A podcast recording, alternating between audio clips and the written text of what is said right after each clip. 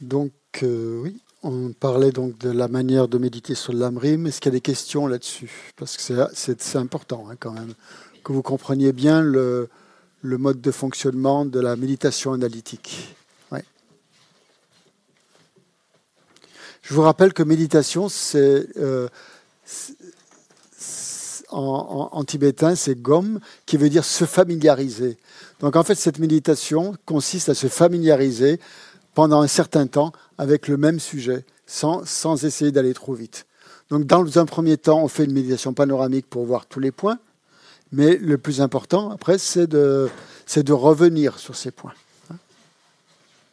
C'est de revenir sur ces points et donc se familiariser avec chacun chacun de ces points en utilisant les, euh, les citations et les raisonnements. Les raisonnements, vous allez les trouver où? Dans le si vous avez le lamrim à spirale, par exemple, ou un autre, euh, voilà, vous, vous allez trouver euh, les points euh, principaux, ou dans ce, qu'on, que je vous ai distribué, vous savez, les différentes, le, schéma de la structure, le, schéma structurel de méditation, où il y a les différents points.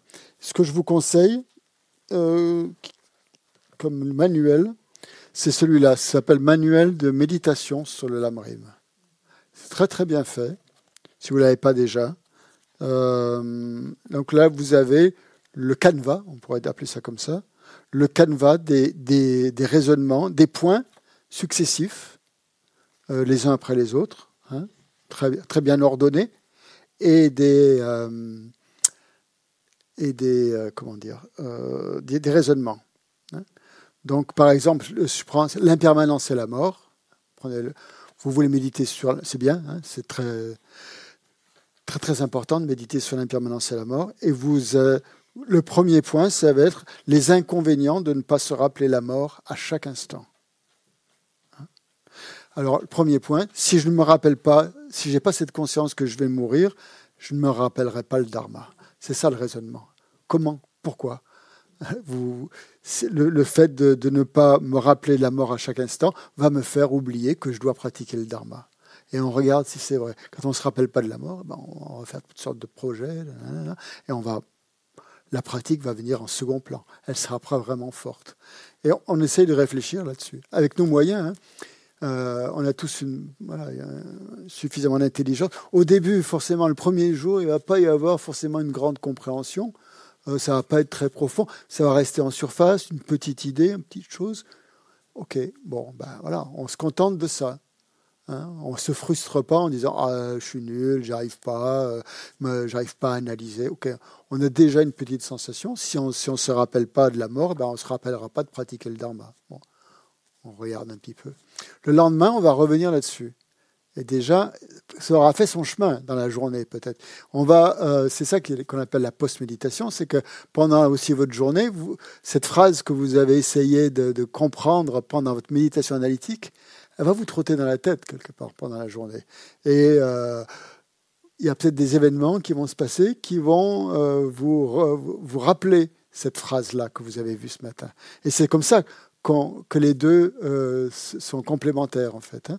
que la méditation analytique sur le coussin et la méditation après la post-méditation au quotidien vont venir s'alimenter mutuellement vous allez essayer de, cette phrase que vous avez vue lu le matin, que vous avez essayé d'analyser, vous allez essayer d'y repenser pendant la journée ou de, de la de l'analyser, pas forcément de l'analyser, mais en tout cas de la vivre par rapport à, certains événements qui se présentent en face de vous. C'est-à-dire que vous allez voir le monde avec les lunettes euh, que, que vous aurez enfilées le matin. Est ce que, ce que je veux dire hein?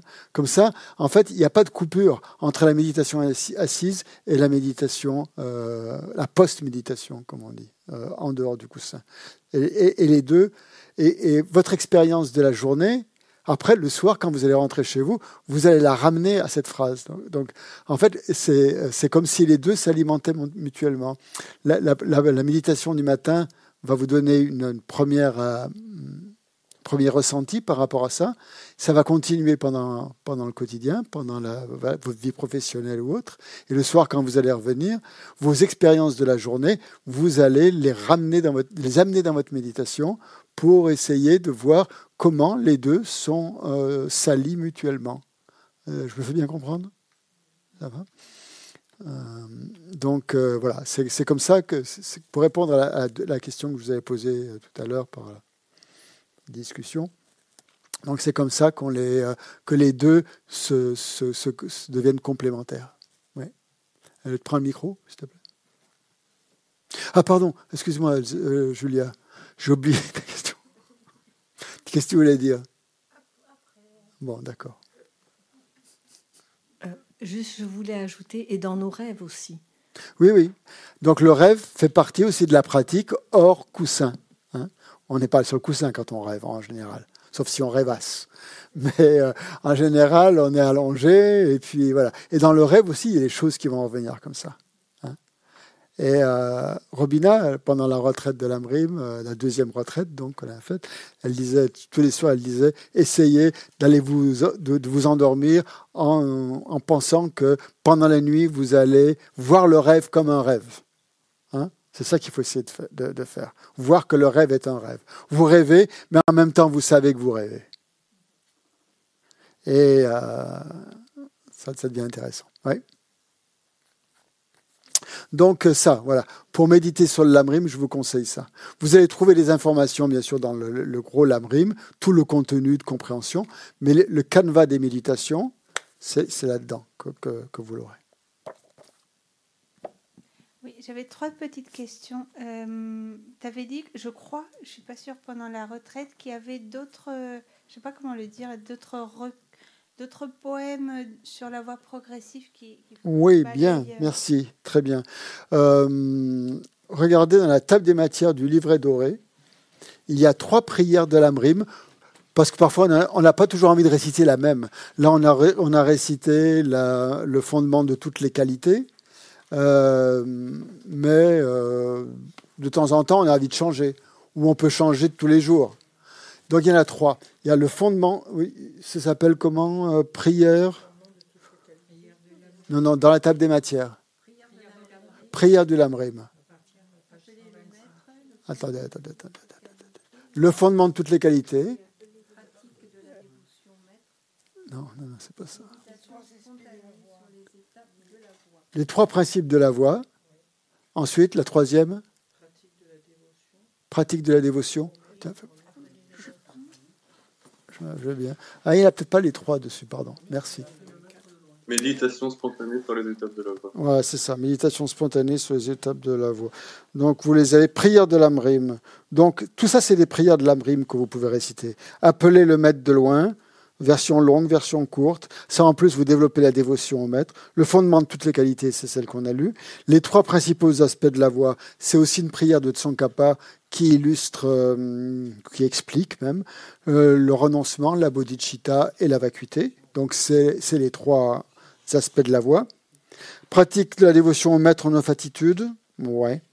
Euh, pratique spontanée sur les étapes de la voie. Celle-ci, ouais, c'est aussi, voilà, une manière d'intégrer tous les points clés. C'est celle qu'on récite c'est celle qu'on récite le matin dans la, dans la méthode qui change une vie de souffrance en bonheur. Voilà. Il y en a une troisième, euh, mais elle n'est pas là. Je suis étonné qu'elle n'y soit pas. Elle est dans, dans un autre livre, c'est un livret de retraite, qui s'appelle l'Ode, l'Ode, l'Ode, l'Ode, ODE, comment on prononce en français? L'Ode, l'Ode, l'Ode aux réalisations.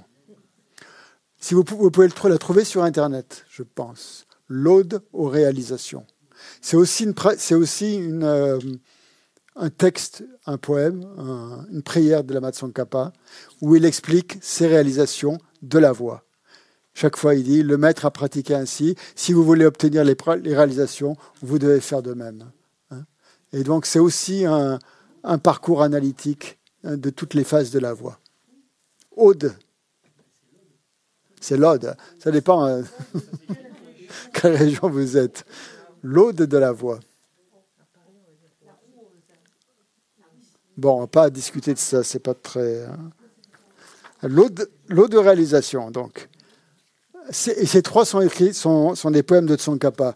Donc, les fondements de toutes les qualités, les trois principaux aspects de la voix et l'eau de réalisation, ces trois prières écrites par la Tsongkhapa.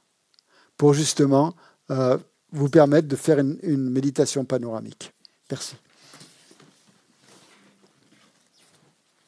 Et après, j'avais d'autres questions. Ouais, voilà. Et, hum, euh, ah, pardon, j'ai oublié. Ah oui, et, hum, la méditation sur la respiration, ça se fait avant la méditation analytique ou après? C'est mieux de le faire avant. Ouais. Mais alors, vous pouvez aussi, si vous voyez que l'analyse, euh, que vous n'êtes pas assez concentré, vous pouvez très bien faire une méditation, arrêter votre analyse. Il faut être souple. hein. Vous voyez qu'aujourd'hui, bah, ça va pas, vous n'avez pas envie d'analyser. Détendez-vous. C'est que vous êtes trop tendu, peut-être. Vous avez trop d'agitation dans votre esprit, il y a trop de pensées. Vous pensez à plein de choses en même temps. Donc, vous n'arrivez pas à, canaliser. Vous n'arrivez pas à focaliser dessus. Donc là, détendez-vous. Méditez sur la, respiration.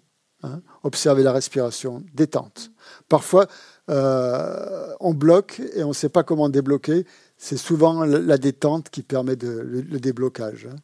Euh, ou euh, aller faire un tour, ou aller à la piscine, je ne sais pas. Parfois, ça, quand on est trop tendu, euh, on n'arrive pas à méditer. hein. Ça, c'est normal.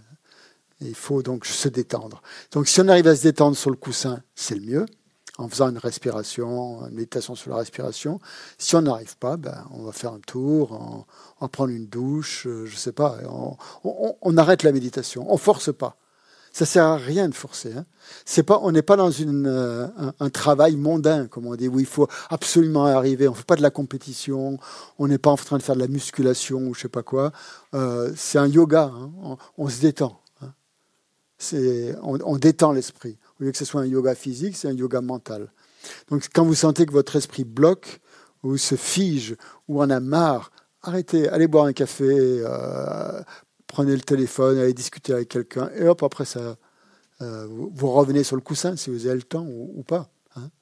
Mais soyez, euh, ne vous mettez pas la pression hein, en vous sentant obligé absolument parce que voilà, vous devez méditer sur ceci, sur cela, et que si vous ne le faites pas, ben, vous allez aller dans les enfers.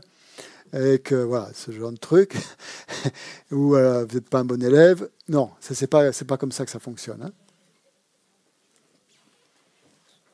Et aussi, ah oui, tu as dit qu'on le fait chaque semaine, on change de sujet? On peut faire ça. Mais- C'est pas une obligation. Mais du coup, c'est mieux quand quelque chose bouge en nous, on change de sujet. Oui, oui, oui. Quand, quelque- quand, quand, quand vous avez, quand vous voyez que votre compréhension de, du sujet en question, intellectuel, et en même temps euh, le ressenti ou l'expérience s'associent, hein, se rassemblent, ne font qu'un, si vous voulez, là, c'est- ça, c'est le signe que vous avez, euh, vous avez touché quelque chose. Vous avez la compréhension intellectuelle et en même temps, vous avez le ressenti. Tant que vous n'avez pas les deux, approfondissez encore le sujet. Vous n'êtes pas obligé, en plus, et vous pouvez encore continuer à approfondir. Bon, il y a des sujets qui sont difficiles, on ne peut pas les réaliser euh, comme ça d'un coup. hein. Il y en a qui sont plus faciles à réaliser, comme l'impermanence, euh, c'est assez facile, la mort, l'impermanence, tout ça. Les deux sujets les plus difficiles dans l'Ambrim, c'est que le maître est un Bouddha, voir son maître comme un Bouddha, et tous les êtres ont été nos mères. Vous n'allez pas les réaliser comme ça d'un coup. hein. Donc, euh, vous pouvez y penser par une méditation de réflexion comme ça, c'est tout. Euh, Il faut pas trop vouloir euh, insister là-dessus. Ça va venir, ça, va venir euh, euh, en son temps. N'allez pas chercher dans les, sujets trop compliqués non plus. Il vaut mieux prendre des sujets simples au départ. La précieuse existence humaine, c'est amplement suffisant. On peut y passer son année sur la pr- précieuse existence humaine. D'ailleurs, il y a une amie qui me racontait qu'elle suivait un maître qui s'appelait Ribo Rinpoche, qui est décédé maintenant. C'était aux États-Unis. Et euh, Ribo Rinpoche leur avait dit, quand il était venu, il leur avait dit, OK, euh, pendant... euh, il ne leur a pas donné un délai, il leur a dit, OK, jusqu'à ce que je revienne, il avait fait une visite aux États-Unis, vous allez méditer sur la précieuse existence humaine. Il n'a pas dit quand est-ce qu'il reviendrait.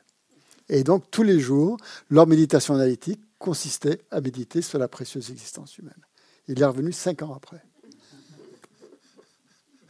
Et, elle me disait, c'est la meilleure méditation que j'ai faite. Parce que si on avait dit ça, de méditer pendant cinq ans sur la précieuse existence, jamais je l'aurais fait. Jamais, jamais, jamais. C'est pas possible. J'ai envie de changer. Quand on a l'esprit un peu euh, curieux, on, a envie d'avancer. Mais ce maître était tellement convaincant, il avait utilisé des arguments tellement convaincants que tout le monde, tous ceux qui étaient là, ont, fait cette retraite ou ces pratiques et ont, pendant cinq ans, non médité, ont médité sur le lamrim que sur la précieuse renaissance humaine. Et, et elle ne m'a pas dit qu'elle avait vu la réalisation, mais je pense que oui. Et euh, elle avait vraiment une, grande gratitude pour ce maître, pour justement euh, lui avoir permis justement de méditer suffisamment longtemps sur ce sujet. Et euh, juste comme un détail aussi, une autre pour corroborer ça, c'est Dagpo Rinpoche, qui est un grand maître établi en France, maître Gelugpa aussi, qui fait des retraites chaque été, chaque année, ou peut-être pas forcément l'été, de, sur le Lamrim. Et ça fait des années que tous ces étudiants n'ont pas avancé, n'ont pas bougé de la précieuse existence humaine. Tous les Et il ne leur dit pas de méditer sur un autre sujet euh, tant que le point n'a pas été complètement acquis. Donc, euh, n'essayez pas d'aller trop vite. Si vous arrivez à rester sur le même sujet pendant un an, ben, restez-y. Parce que c'est une très très bonne assise. Hein. Euh, même si ça peut vous paraître peut-être un peu rébarbatif ou répétitif de répéter la même chose, c'est jamais répétitif. Hein. C'est ça la méditation. Hein. On habitue son esprit. il y a toujours un point plus subtil qui va venir euh, s'ajouter. Et donc on, vit les choses de manière très différente. Tandis que si on va trop vite, ben, euh, on va passer à côté. On va avoir bien sûr une petite, un petit ressenti, mais mais on veut avancer. Et, euh, geshe nous le répète pratiquement chaque fois qu'on fait le PEBA.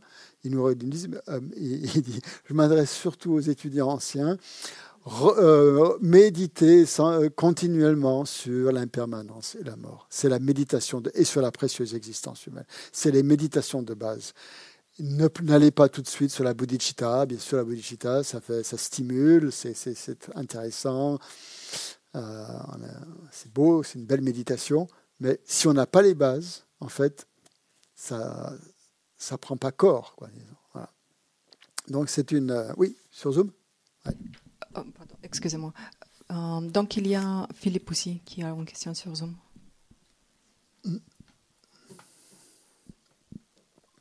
Oui, vous, vous m'entendez? Oui, oui. Bonjour Christian, puis bonjour à, bonjour à tous. Bonjour. J'aurais une petite, euh, une petite question et puis une demande ou une proposition. Euh, la première, c'est peut-être un, petit détail. Euh, c'est sur la prière à Chenrezi, Bouddha de la compassion. À la fin, en dédicace, il est dit Grâce à ses mérites, puissais-je rapidement devenir un Bouddha et guider tous les êtres sans exception à l'éveil, et cela par moi seul. Hmm. Et, le, et cela par moi seul me bloque. Hmm, je, comprends. J'ai eu la même. Je ne euh, vois pas pourquoi euh, par moi seul. je sais, oui, oui ça, peut effectivement euh, de, donner lieu à des questionnements, voire des interprétations différentes. la pratique de, de Chenrezi, c'est fait pour développer la compassion. La compassion, on est dans l'attitude de de motivation supérieure. Hein. Donc là, on n'en est pas tout à fait encore là dans le, euh, dans le cursus. On y, on y viendra. Ce sera dans les modules 10 euh, et 11, hein, où on va essayer de développer la compassion, développer bodhicitta. Et dans les méthodes qui permettent de développer la compassion pour, pour réaliser bodhicitta, juste avant, donc quand on a développé, il y a toute une série d'étapes, hein, suivant, suivant les méthodes qu'on utilise. Disons, il y a ce qu'on appelle la méthode qui s'appelle les six causes et un effet. Ce sont des causes que l'on met qui vont apporter l'effet, et l'effet va être la bodhicitta. Et une de ces, euh, donc, dans ces causes, il y a la compassion, il y a, la bienveillance, il y a la compassion, et il y a ce qu'on appelle, il y a l'intention supérieure.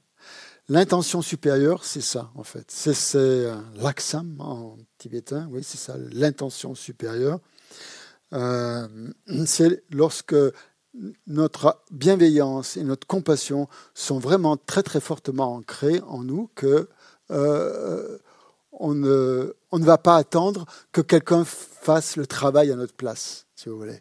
Que si on voit les êtres souffrir, eh ben, immédiatement, on va avoir euh, l'instinct, euh, ça va être une, euh, oui, comme instinctif, on va vouloir aller aider cette personne, aider tous les êtres. Et c'est pour ça on dit par moi seul. C'est-à-dire que là, dans ce cas-là, on n'attend pas que quelqu'un d'autre le fasse à notre place.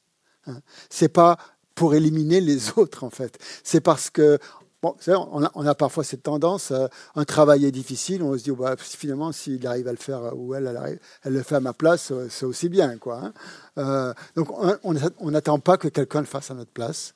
Euh, je ne sais pas si... euh, euh, c'est presque une attitude instinctive. hein. Comme par exemple, un exemple qui me vient à l'esprit, si vous êtes au bord d'un- boulevard en ville ou d'autoroute et que vous voyez qu'un enfant de, de bas âge, de 3 ans, qui n'a aucune conscience du danger, s'apprête à traverser, vous allez, vous allez vous précipiter instinctivement euh, pour, le, euh, pour lui empêcher de traverser, pour le prendre dans vos bras et euh, empêcher qu'il traverse. Vous allez le faire naturellement. Vous n'allez pas attendre euh, de dire il n'y a personne d'autre qui peut le faire à ma place. Non, ça va pas se passer comme ça. hein. Vous n'allez pas attendre qu'il y ait une autre, euh, que la police intervienne ou appeler. Euh, voilà, voilà c'est ça. C'est comme ça que ça veut ça, dire. vu comme ça, je, Voilà. je comprends. ouais. C'est ça que ça veut dire hein, euh, dans cette prière. C'est-à-dire que puissais-je avoir cet élan, vraiment 100% d'accord, ouais, c'est parfait. euh, cet élan du cœur qui fait, qui fait que automatiquement euh, j'intervienne pour le bien des êtres et que j'attende pas que quelqu'un d'autre euh, intervienne à ma place. Voilà, c'est la signification. Ça va? Merci. Et merci beaucoup. Oui, oui, très bien. Et le second point, en fait, c'est une- demande. Parce que, hum, voilà, on vient de passer de- deux jours ensemble, on vient d'avoir la session. Et maintenant, pendant 15 jours, 3 semaines, on va chacun travailler de notre côté. On va répondre au petit examen euh, mensuel. Et de là vont naître de nombreuses questions. Pour moi, ça se passe comme ça. J'ai beaucoup de questions, surtout après, pendant que je, revois le- les, les vidéos. Et est-ce que on pourrait, euh, au cours prochain, commencer par une session, je sais pas, 30 minutes, de questions pour clarifier la session précédente? Mhm. Ouais, pourquoi pas Qu'est-ce que vous en pensez? C'est bien, hein? C'est bien. Je- ouais.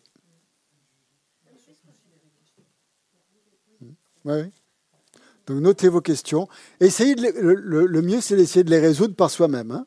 Donc vraiment les questions que vous n'avez pas à résoudre. euh, Bah, Bien sûr, c'est- on le fait tout le temps. voilà. Le, le but, c'est d'essayer justement de se servir euh, du dharma pour résoudre nos doutes, d'apprendre à le faire par soi-même, hein, de venir, euh, de pas attendre que les réponses, bien sûr, ne viennent d'ailleurs.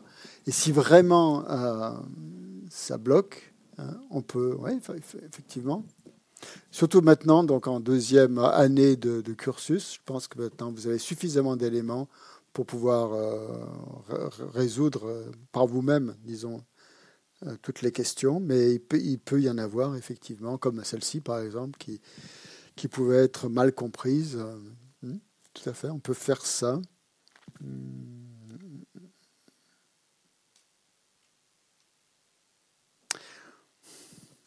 Je suis en train de réfléchir parce que si on ne pouvait pas le faire dans un temps autre que celui qui est euh, réservé à, à, à- à l'enseignement, par exemple entre, euh, entre 2 et 3, par exemple, comme on fait. hein. En fait, avant, avant de prendre une décision comme ça, on doit voir ça en, en Voilà. symbole. Euh, et ça implique plus, plus que moi, Christian, en fait. hein. Mhm. Au niveau, au niveau technique et au niveau ancien, je voudrais dire, euh, ça implique l'équipe. Mhm. Donc, euh, Ouais, donc si on le fait à pas, si on le fait hors session, ça, ça c'est compliqué au niveau technique et au niveau, euh, je sais pas, au niveau euh, gestion. gestion. Voilà, merci. Euh, si on le fait dans la dans la session, le seul, seul inconvénient, c'est que ça, ça ça risque de prendre du temps parce que tout le monde a des questions et on n'aura pas forcément. euh, Et aussi, on a une structure de week-end. Donc, chaque week-end est dédié pour euh, les modules. Donc, il a une structure euh, dans le cursus. Mm. Donc, on, on a besoin d'un peu plus de temps pour réfléchir. Mais on est bien compris qu'il y a une demande, demande, commune. oui. Mhm. Mhm. va y réfléchir. de- oui, On va, on- on va Alors, sur Classroom. Puisqu'on est sur les demandes, est-ce qu'on ne peut pas euh, tourner les- ton écran là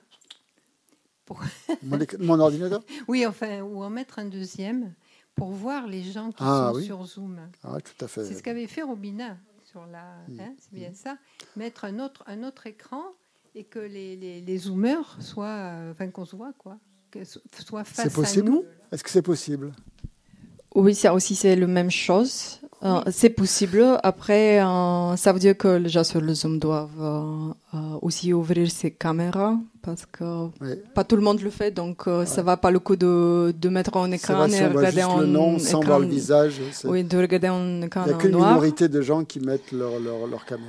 Qui ouvrent leur caméra. Euh, donc, euh, si, vous, si vous avez les suggestions et les demandes, je vous invite d'envoyer un email à SPC,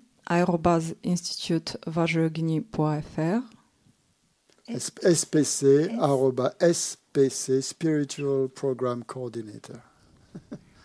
en français dans le texte. SPC, arrobase, institutvajrayogini.fr. institutvajrayogini.fr. Ok. Oui, et comme ça, on revient vers vous.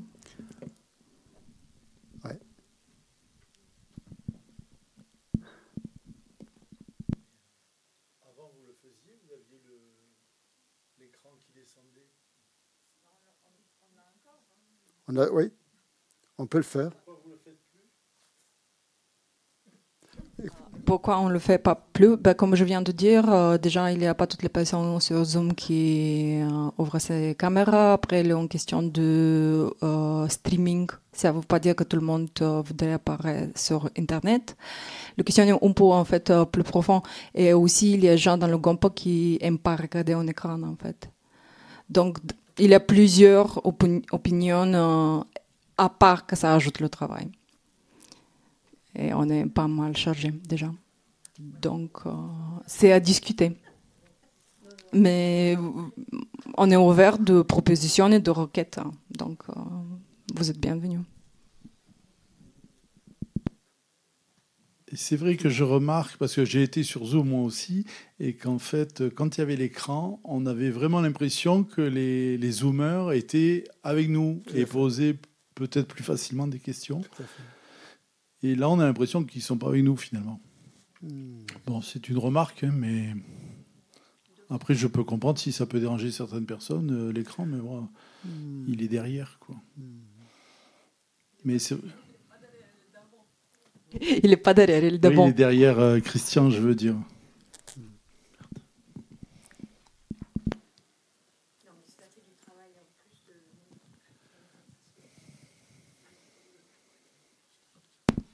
Bon, à voir.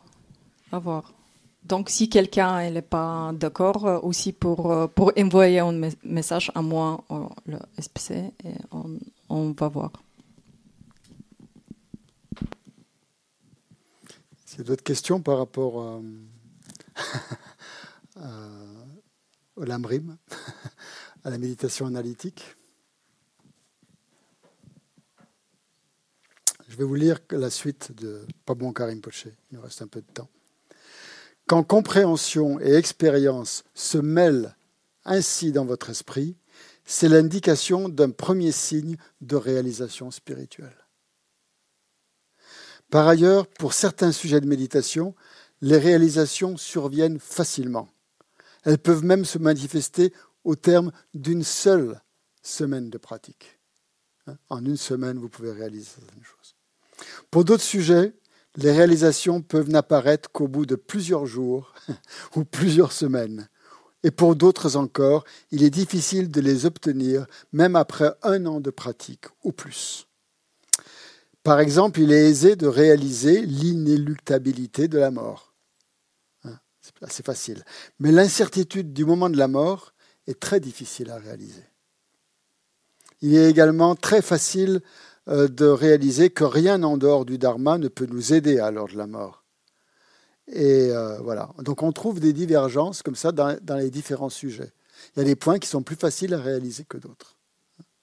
Donc c'est pour ça qu'il faut bien les examiner tous et euh, y, consacrer du temps. Aussi, pas mon Karim Poche euh, conseil, ne vous obstinez pas à méditer longtemps sur les points dont les réalisations s'obtiennent aisément. hein. Si vous l'obtenez facilement, ben, très bien. hein. Passez plutôt au point suivant, qui est difficile. Ne pensez pas non plus que les sujets qui sont difficiles à réaliser prennent trop de temps. Peu importe le temps qu'il faut, qu'il s'agisse de mois ou d'années, continuez à méditer jusqu'à l'apparition des réalisations adéquates. Un dernier conseil, pour les sujets que vous maîtrisez déjà, limitez-vous à la méditation de réflexion.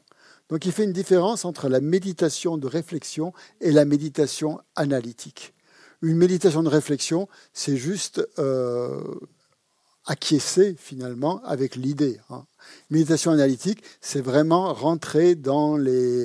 euh, On n'en a pas encore la réalisation, on, utilise les, les- arguments, on utilise les, les, euh, comment, les citations pour vraiment comprendre ces points-là.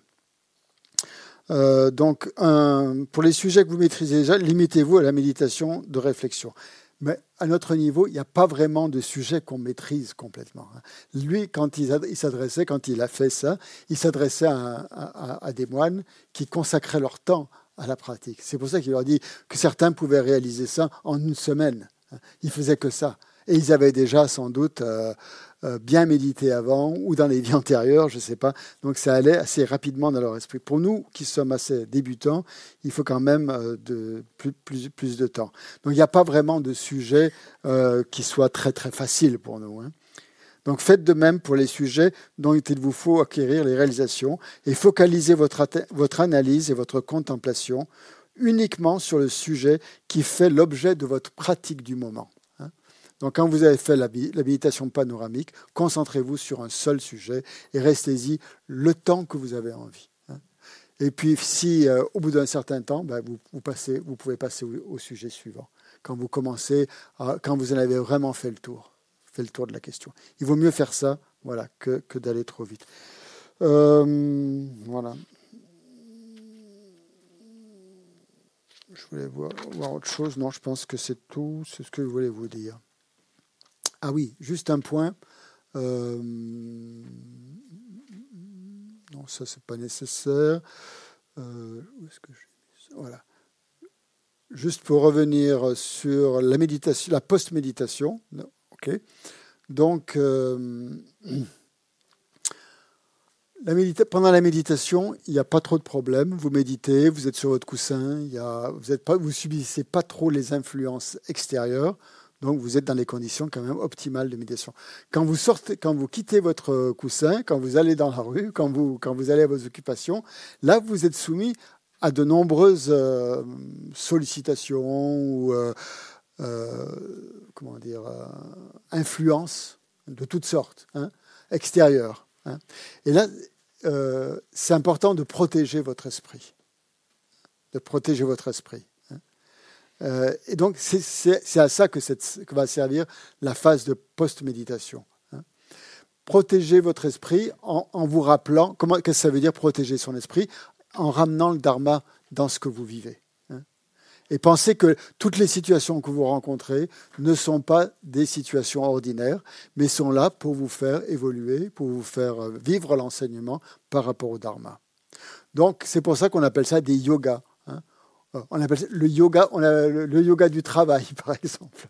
Au lieu de dire je vais travailler, on appelle ça le yoga du travail, où on essaye de transformer toutes les, apparences euh, à la lumière du, par exemple, du karma.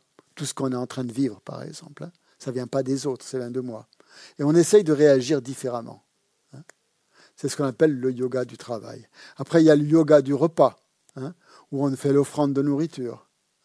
Chaque fois qu'on prend de la nourriture, même si on boit une tasse de thé, hein, on l'offre. hein. Donc on développe ainsi, donc dans la, euh, dans la, dans la vie de tous les jours, une autre, une autre vision euh, de, notre, euh, de, la pratique. Il y a le yoga du sommeil.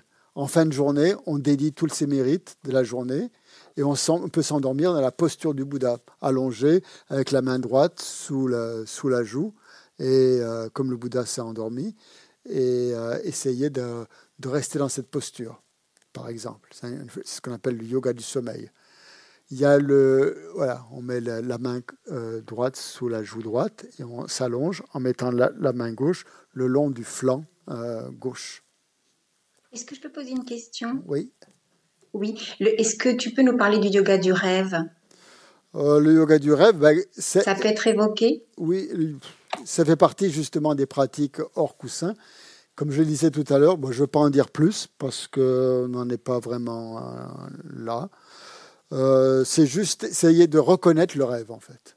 Essayer de vous endormir déjà en vous, en vous motivant euh, ou, en, adressant une prière au Bouddha. Puissais-je, pendant la nuit, reconnaître le rêve comme un rêve. Et ça, a un grand, un grand impact sur, euh, sur, sur, la conscience, le fait de demander de faire cette requête. Déjà, vous vous motivez à ne pas, à, que tout ce qui se passe dans votre conscience, en fait, euh, ait du sens, en quelque sorte. Et que le rêve soit, que, vous voyez vraiment que le rêve est un rêve. Et après, on peut reporter ça dans la vie quotidienne aussi, voir que les, que les situations peuvent nous apparaître comme des rêves et pas vraiment comme des, des situations qui sont trop, euh, trop réelles. Donc, euh, ouais, c'est ça, c'est ça en fait le yoga du rêve. Voir, percevoir le, le, rêve comme un rêve. C'est-à-dire au moment où vous rêvez, vous vous laissez pas embarquer dans le rêve, vous, vous prenez une distance et c'est une pratique. Hein, et vous, vous le voyez comme un rêve. Et au moment où vous vous réveillez, après, donc la motivation de bodhicitta. Une des astuces pour que le quotidien soit imprégné du dharma, c'est de mettre des post-it les toilettes, euh, la salle de bain, euh, au volant de sa voiture. Patience. Je ne sais pas. Tolérance. Euh, voilà. Vous mettez des post-it là où vous voulez, sur votre frigidaire. Des petits slogans comme ça, hein, sur tous les phénomènes sont impermanents. je ne sais pas, des, choses très simples. voilà. Pour vous rappeler certaines, certaines pratiques. Ça, ça fait partie donc des activités euh, de la vie quotidienne.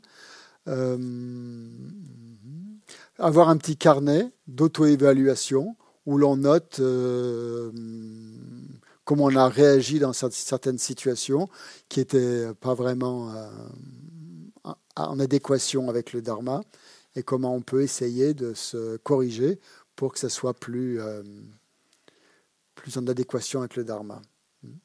Donc, quand on s'est laissé emporter, par exemple, dans une, euh, altercation, une colère, ou je ne sais pas, ou un trop d'attachement envers certaines choses, euh, voilà. On, peut, en fin de journée, comme ça, s'auto-évaluer. Hein. Ou on peut le faire très simple. Hein. voilà. On a des, euh, faire des grilles euh, comme ça. Hein. Quand est-ce qu'on a, donné libre cours à l'attachement, à la colère, à la jalousie, en mettant les perturbations mentales les plus, euh, les plus habituelles. Et chaque fois, donc, on, met une croix ou un, un, petit tic comme ça pour quand c'est bon ou quand c'est pas bon. Ce qu'on peut faire aussi, c'est certains jours, on peut prendre les préceptes du Mahayana. Donc là aussi, il y a un petit livre qui s'appelle Prendre les préceptes. Et vous l'avez dans le livret doré euh, donc c'est simplement, euh, vous l'avez, je crois que c'est la page 24 dans le livret doré, ou dans ce petit livret, qui, euh, certains jours, il y a des jours, les jours favorables, les jours auspicieux, les jours du Bouddha par exemple, c'est bien de prendre les préceptes. Vous prenez ce jour-là les préceptes du ce qu'on appelle du Mahayana. Donc en général, on les prend avant le lever du soleil. Et ça consiste donc à donc, euh, on suit la pratique qui est sur le livret doré, hein, avec le refuge, la production de l'esprit d'éveil. On purifie le lieu, comme d'habitude. On fait la prière d'offrande, la prière en sept branches. On dit une prière pour les préceptes qu'on dit trois fois. La première fois, donc, euh, si c'est possible, avant de prendre les préceptes, c'est bien de, les prendre avec un maître qui vous en donne la transmission. Mais bon, c'est pas toujours possible. Donc, si c'est pas possible, vous visualisez que le Bouddha est en face de vous et que vous prenez les préceptes en face du Bouddha et ça va très bien. Euh, voilà. Donc, euh, vous récitez cette prière trois fois, et la troisième fois, vous pensez que vous avez pris les préceptes. Les préceptes, donc, ça consiste à un, ne pas, ne pas tuer, hein, ne pas prendre ce qui appartient à autrui, pendant cette journée, c'est 24 heures. hein. Ne pas s'abstenir de toute activité sexu- sexuelle, de toute parole mensongère, 4. De prendre des intoxicants, cigarettes ou autres, de, hum, manger aux heures, incorrectes, c'est-à-dire que ce jour-là, vous ne mangez qu'un repas. Vous ne mangez pas, vous ne prenez pas de petit déjeuner, vous prenez que le repas de midi. Bien sûr, sans viande, hein.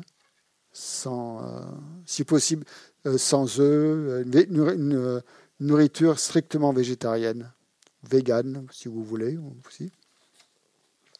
Évitez ce jour-là de porter du parfum, des colliers, des bijoux, tout ce qui est voilà, tout ce qui est artificiel et qui pourrait être source d'attirance ou euh, voilà, de donner trop d'importance à son corps.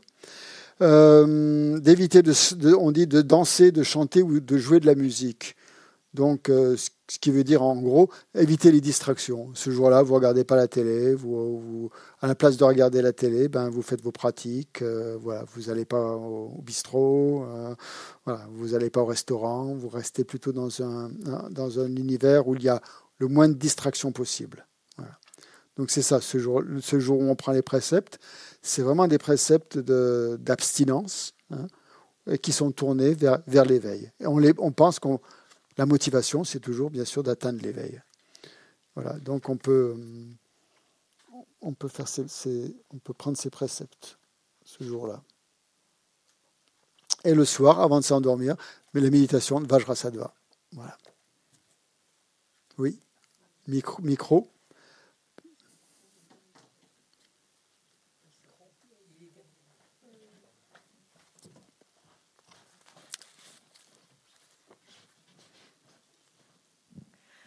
Le, jour de précepte, c'est un jour de, dans le silence? Euh, pas forcément. Non, pas forcément. On peut, effectivement, ce jour-là, prendre euh, les vœux de silence, si on veut, mais pas forcément. Non, non, non, pas forcément. Non, non. Voilà. Juste pour terminer avant les dédicaces, je me souviens plus si on a- vous l'avez dit au début du cursus ou pas. Je me sens qu'on l'a- qu'on en avait vu. Euh, pour valider euh, dé- découverte du bouddhisme, donc il y a deux types de validation. Il y a une validation au niveau de la FPMT pour devenir euh, enseignant. hein. Il faut valider, donc valider le DB et pour pouvoir aussi enseigner les différentes phases du DB, il faut avoir fait 100 000 prosternations. Donc il faut avoir validé tout le cursus, bien sûr, avec rendu les devoirs, etc. En plus de ça, la Mazopa demande qu'on ait fait 100 000 prosternations, qu'on ait fait la retraite de Vajrasattva de trois mois, euh, qu'on ait fait trois nyunés, trois nyunés, trois nyunés, juste trois, trois nyunés. hein, voilà. Et euh, voilà, ça c'est pour valider au niveau de la FPMT. Après, il y a valider au niveau de l'Institut, qui est beaucoup moins quand même euh, Simplement rendre les devoirs. hein, et euh, voilà, merci. Les, deux retraites euh, annuelles. hein, les retraites, les, deux semaines de retraite. Voilà. Et, ça, ça, et, euh, ça, ça vous, donc ça veut dire que vous avez fait le DB et que voilà, quand vous êtes, vous êtes associé, disons, à, à la, quand vous venez à l'institut, on peut vous demander de participer, par exemple, à différentes choses qui ont lieu. Vous faites quand même partie intégrante de la plus de la communauté et vous êtes plus à même de, de répondre à certaines demandes euh, suivant. euh, voilà, vous avez quand même validé euh, ce, cursus et euh. Mais ça ne vous qualifie pas pour être enseignant, hein, pour être euh, voilà, pour, pour enseigner. Donc, bien sûr, c'est bien de faire, de faire ces 100 000 prosternations, de, de- de- ces préliminaires de prosternation, et la pratique de, de Vajrasattva de trois mois. Et ce qui, ce qui revient à faire 100 000 Vajrasattva. Ce sont des, des préliminaires. Voilà. Euh, J'ai une question sur Zoom. Ouais. Euh, du coup, les, les prosternations et la pratique euh, de Vajrasattva de trois mois, on l'a fait dans quel cadre? Dans quel Euh, cadre? Donc, on peut la faire à- à- au Népal, à Kopan, mais c'est pas obligatoire. Là, euh, chaque année, une, une, retraite de trois mois est organisée, je pense de janvier à mars. Ceux qui veulent aller faire une retraite dans le monastère de la Rinpoche, à Copan, euh, peuvent la faire dans ce cadre-là. Et là, c'est sur le même coussin. Hein. Après, euh, on n'est pas obligé. voilà. Si, on la, si on la fait chez soi, par exemple, on peut faire il faut, faut qu'il y ait une continuité. Il faut qu'il y ait tous les jours quand même une certaine. Euh, euh, il faut que la pratique, on la, on la, fasse au moins une fois par jour, hein, jusqu'à ce qu'on ait, ait fait les 100 000. Si on, si, peut, de... si on peut pas la faire euh, sur trois mois d'affilée. Hein. Le mieux, bien sûr, c'est de se mettre en retraite pendant trois mois, mais bon, c'est pas toujours facile dans notre vie actuelle. Euh, donc là, bah, c'est faire les 100 000 mantras euh, d'une façon régulière, quoi, disons. Il n'y a pas de, de lieu euh, autre que le. Où elle est organisée, ou, à part Copan, il y en a peut-être. Oui, oui je pense qu'elle est en Espagne. Il y en a en Espagne, oui. Il y a un lieu en Espagne. Il faudrait se renseigner. Au Céling, je ne suis, pas, je suis pas sûr pour ouais, je pense que c'est ça, je pense que c'est à Céling. en l'hiver. Et est-ce qu'on peut faire une retraite euh, aussi? Est-ce que par exemple on peut prendre l'initiative de prendre une, de faire une retraite personnelle dans un centre que l'on entre guillemets que l'on dédie à ça Oui, vous pouvez faire toujours. Bien sûr, vous pouvez faire une retraite personnelle là, où vous voulez, pas de problème. Hmm, bien sûr. D'accord. Merci. Hmm. Euh, parfois, il est donné euh, comme pratique de faire euh, en faisant les prosternations. Ouais. Est-ce que ça compte les deux ensemble? Euh, les faire ensemble. Euh, non, là, c'est les 35 Bouddhas. Ah, c'est deux pratiques différentes. Les, les 100 000 prosternations, c'est les 100 000 prosternations aux 35 Bouddhas. Et il y a les 100 000 mantras de Vajrasattva en plus. Donc, c'est deux préliminaires, en fait, que vous faites euh, à fond. Hein, 100 000. Ouais.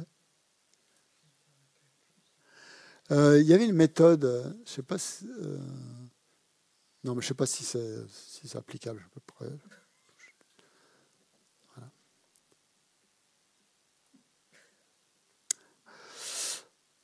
Oui.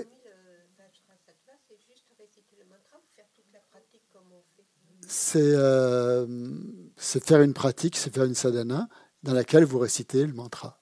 Et vous comptez, vous comptez les, les, récitations de mantra. On ne peut pas juste euh, comme ça euh, faire, faire la récitation sans faire la pratique. Mais tout, on peut simplifier les pratiques. On peut faire une fois, par exemple, la pratique complète, euh, dans une session. Et les autres sessions, par exemple, faire, euh, une lecture beaucoup plus rapide des, phases de, de récitation pour, pour, passer plus de temps sur la récitation du mantra, pour que ça aille plus vite.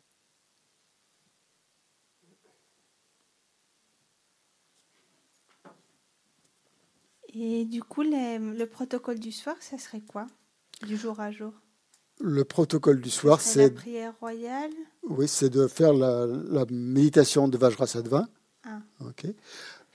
Pendant la méditation de Vajrasattva, avant ou après, vous pouvez faire une petite méditation sur le lamrim, revoir encore le point de lamrim que vous avez, euh, sur lequel vous méditez pendant la journée, ou le matin, ou pendant la journée revenir sur ce point de l'amrim, voir si votre journée elle a été euh, éclairée par ce point-là ou si euh, ou inversement si ce point euh, si votre expérience éclaire ce, ce, point, essayez de bien approfondir encore ce point-là et faire et faire Vajrasattva comme manière justement de purifier les obstacles pour que vous compreniez mieux cet aspect de la pratique et ce point du lamrim. Ensuite, euh, vous pouvez faire des, voilà, soit Vajrasattva, soit les prosternations aux 35 Bouddhas, et dédier les mérites de votre journée, de votre pratique, avant d'aller dormir. Et euh, voilà. Et comme dédicace, vous pouvez lire la, vous pouvez lire la prière royale. Ouais. Et c'est pas grave si on n'a pas pris l'initiation de Vajrasattva Non, non, non. Si vous l'avez pas prise, vous pouvez quand même faire la pratique de Vajrasattva. Merci si vous avez l'occasion de l'apprendre, bien sûr, avec Yang Rinpoche, chaque été, qui vient ici, vous pouvez euh, donc. Euh, ils ont sorti un livre qui s'appelle La pratique préliminaire de Vajrasattva, qui est euh, donc aux éditions Mahayana aussi, et qui explique la pratique en tant que préliminaire, les 100 000 mantras par exemple.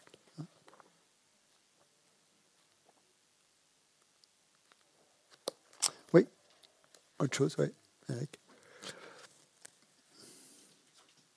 euh, donc tu disais pour valider le cursus euh, DB. Au niveau du, de la FPMT Au niveau de la FPMT, au niveau de l'Institut.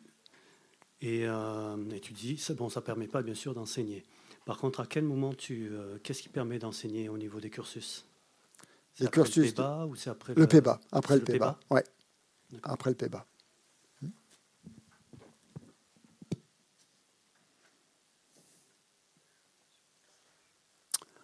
Ok, on termine par les dédicaces. Donc on va prendre le livret de, de pratique euh, quotidienne de l'Institut, le recueil habituel euh, qui s'appelle euh, Prière quotidienne à la page 16.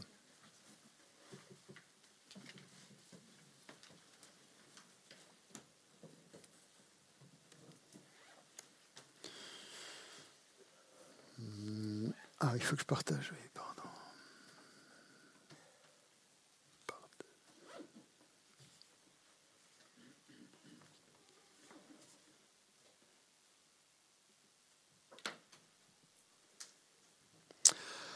Page 16, vous y êtes?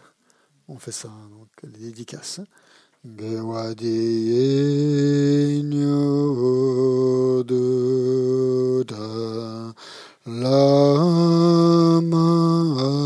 Sangye drungyun ne drowa chi kyang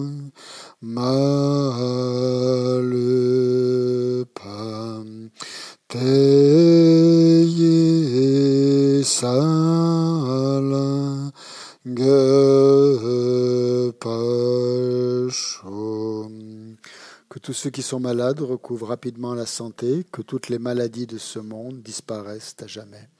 Que dans aucune contrée, de par ce vaste monde, n'advienne épidémie, famine ou conflit, que les êtres vivent dans la vertu et le bonheur grâce à la richesse du Dharma, et que croissent l'abondance, la prospérité et l'excellence.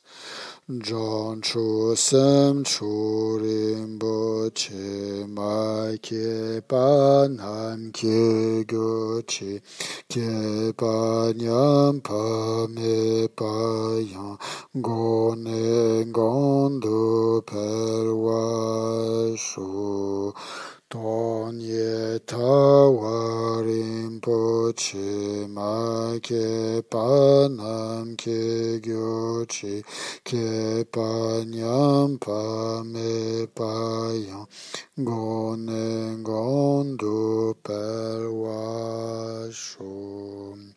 Puissent tous les êtres, mes pères et mères, connaître le bonheur et tous les états d'existence inférieurs être vides à jamais qu'il y ait des bodhisattvas, puissent toutes leurs prières se réaliser immédiatement.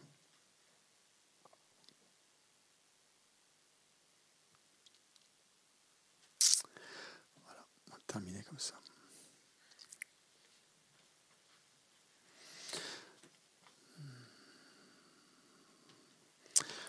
Bien, eh bien, je vous souhaite euh, bon courage dans vos pratiques et dans vos études et réflexion et analyse. Et on se retrouve donc pour, la suite euh, du cursus euh, avec le DB9 le 11, 11 et 12, 11 hein, et 12 novembre. On verra la première partie du euh, Samsara et Nirvana. On va pas. Bon, et voilà.